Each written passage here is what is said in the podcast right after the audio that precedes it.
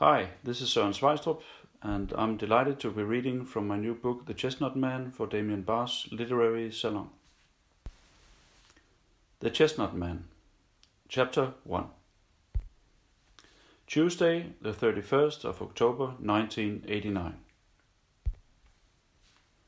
Red and yellow leaves drift down through the sunlight onto the wet asphalt, which cuts through the woods like a dark and glassy river. As the white squad car tears past, they spun briefly in the air before coming to rest in sticky clumps along the edge of the road. Marius Larsen takes his foot off the accelerator and eases up for the bend, making a mental note to tell the council they need to come out here with the sweeper. If the leaves are left too long, they'll make the surface slippery, and that sort of thing can cost lives. Marius has seen it many times before. He's been on the force 41 years, senior officer at the station for the last 17, and he has to prod them about it every single autumn. But not today. Today he has to focus on the conversation. Marius fiddles irritably with the frequency on the car radio, but he can't find what he's looking for. Only news about Gorbachev and Reagan and speculation about the fall of the Berlin Wall. It's imminent, they are saying. A whole new era may be on its way. He's known for a while that the, that the conversation has to happen, yet he's never been able to screw up his courage. Now there's only a week until his wife thinks he's retiring, so the time has come to tell her the truth. That he can't cope without his job. That he has dealt with the practical side of things and put off the decision. That he isn't ready to settle on the corner sofa and watch Wheel of Fortune, to rake leaves in the garden or play old maid with the grandkids. It sounds easy when he runs through the conversation in his head, but Marius knows full well she'll be upset. She'll feel let down. She'll get up from the table and start scouring the hob in the kitchen and tell him with her back turned that she understands. But she won't.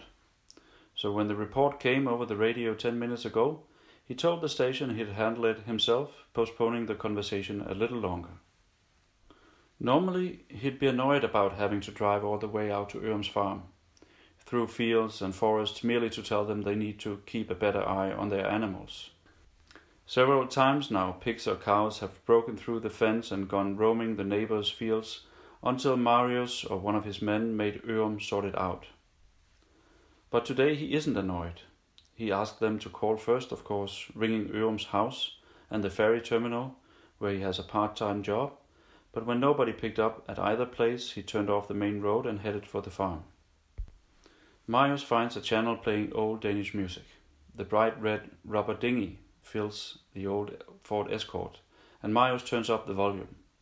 He's enjoying the autumn and the drive, the woods, the yellow, red, and brown leaves mixing with the evergreens the anticipation of hunting season, which is just beginning.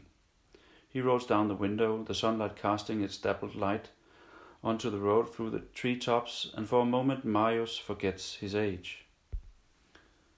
There's silence at the farm.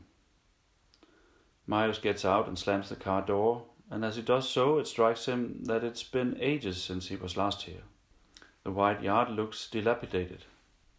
There are holes in the windows of a stable, the plaster on the walls of the house is peeling off in strips, and the empty swing set on the overgrown lawn is nearly swallowed up by the tall chestnut trees encircling the property.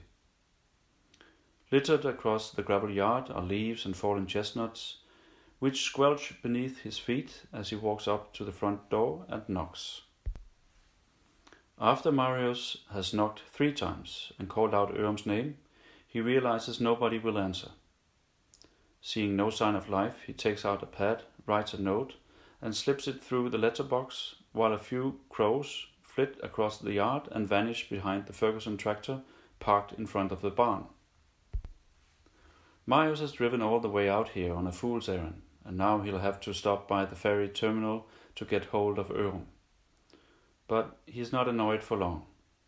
On the way back to the car, an idea pops into his head. That never usually happens to Marius, so it must be a stroke of luck that he drove out here instead of heading straight home to the conversation. Like a plaster on a cut, he'll offer his wife a trip to Berlin. They could nip down there for a week, At least a weekend, say, as soon as he can take time off.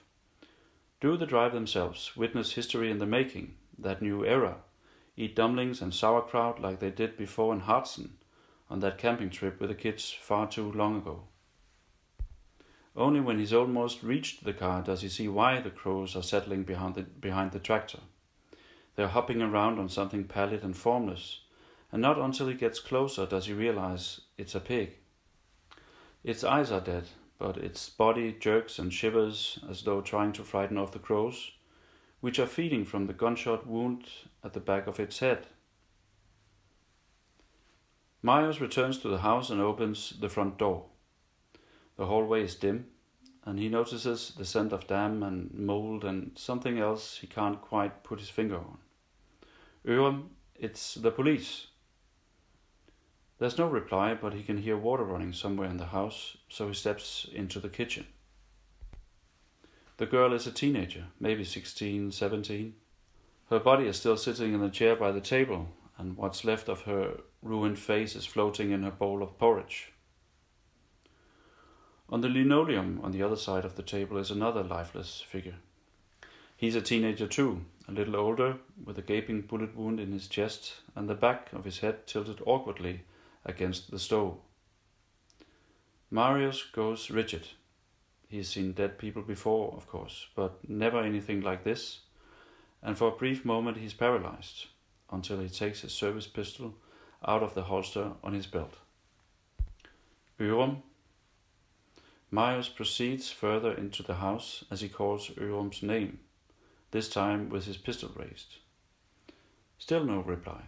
Marius finds the next corpse in the bathroom, and this time he has to clap his hands to his mouth so he doesn't throw up. The water is running from the tap into the bathtub, which has long since filled to the brim.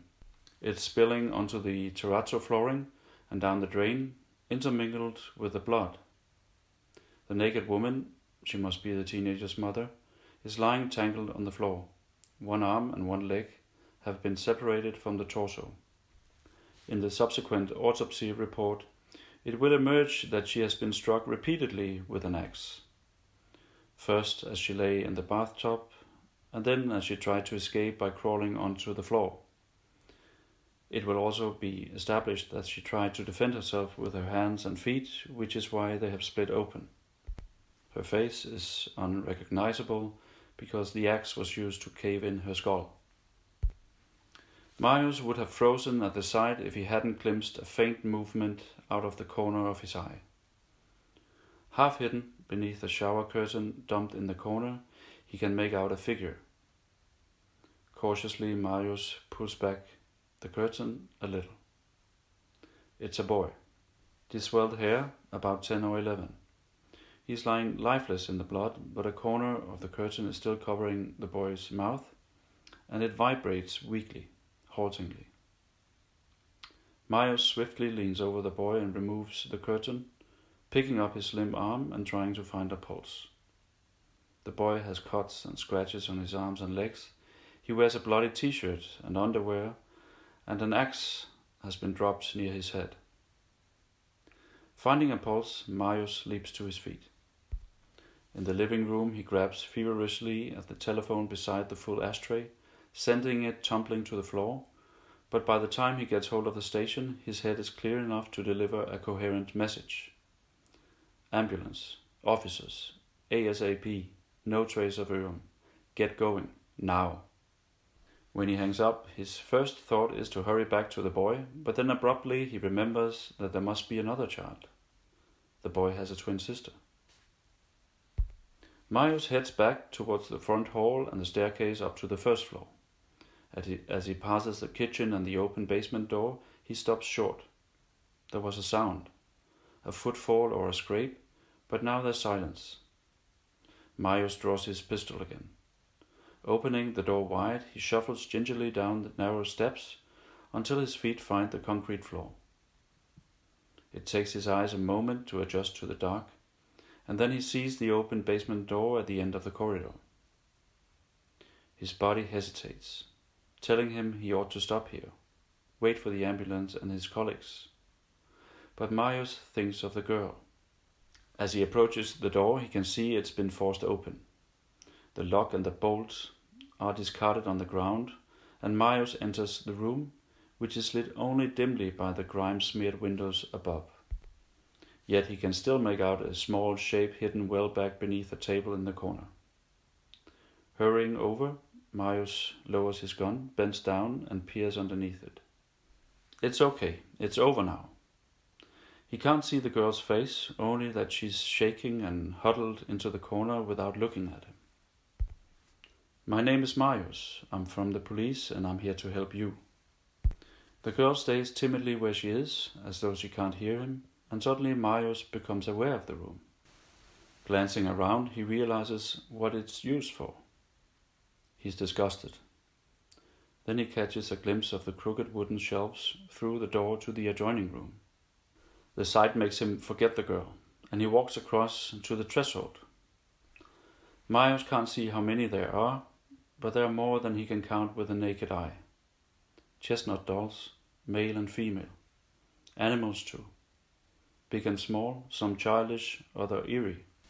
Many of them unfinished and malformed.